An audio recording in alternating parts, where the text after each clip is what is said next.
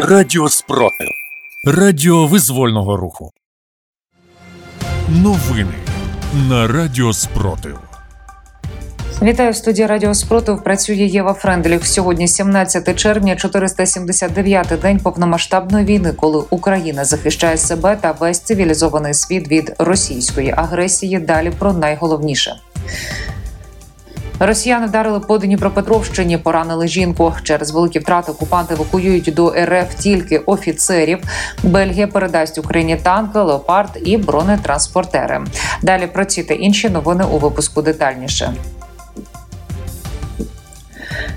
Російські окупанти протягом минулої доби 75 разів обстріляли Херсонську область. Про це в Телеграм 17 червня повідомив голова ОВА Олександр Прокудін.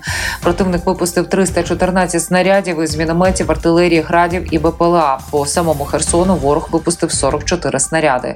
Російські військові поцілили у житлові квартали області, будівлі навчальних адміністративних закладів і закладу торгівлі у Херсоні.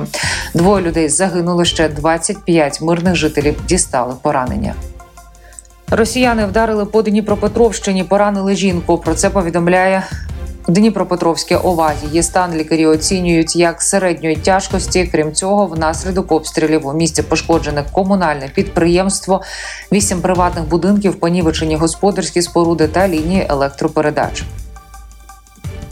На Херсонщині під водою ще залишаються 28 населених пунктів. З них 17 на окупованій території. Про це повідомляють у Державній службі з надзвичайних ситуацій.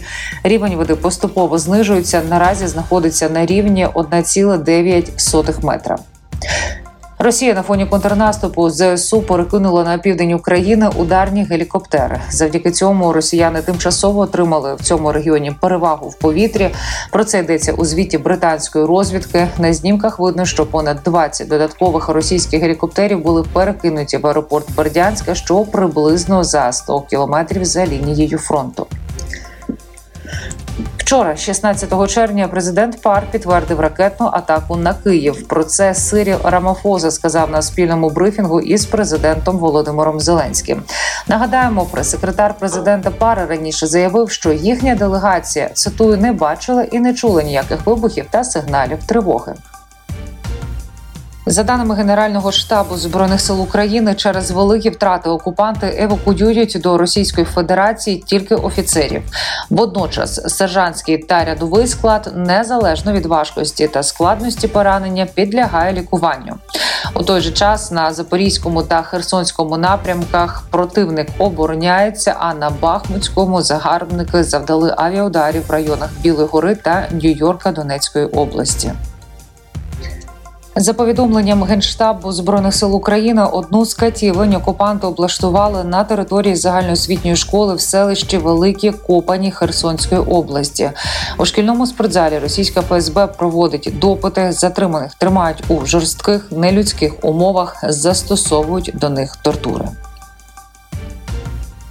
На тимчасово окупованій території Донецької області виник дефіцит робочої сили. Причина у масовій мобілізації чоловіків на фронт. Зокрема, бракує шахтарів, металургів, інженерів, будівельників, слюсарів, водіїв, лікарів та інших спеціальностей. Про це повідомляє центр національного спротиву.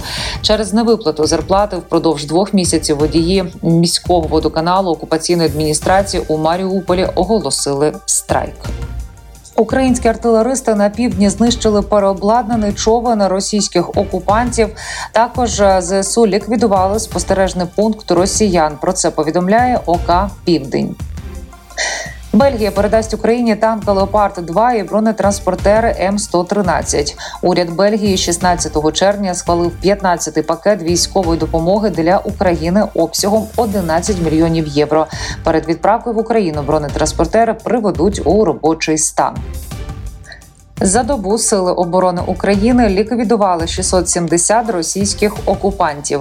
Більше за новинами слідкуйте в телеграм-каналі Радіо Спротив. З вами була Єва Френдріх. Зігріваємо один одного любов'ю. Віримо в сили оборони України, і все буде Україна. Радіо Спротив. Радіо визвольного руху. Сотнями кроків, тисячами рук, мільйонами сердець.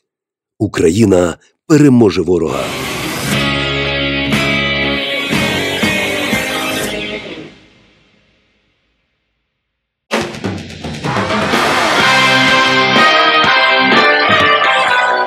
Радіо спротив. Радіо визвольного руху.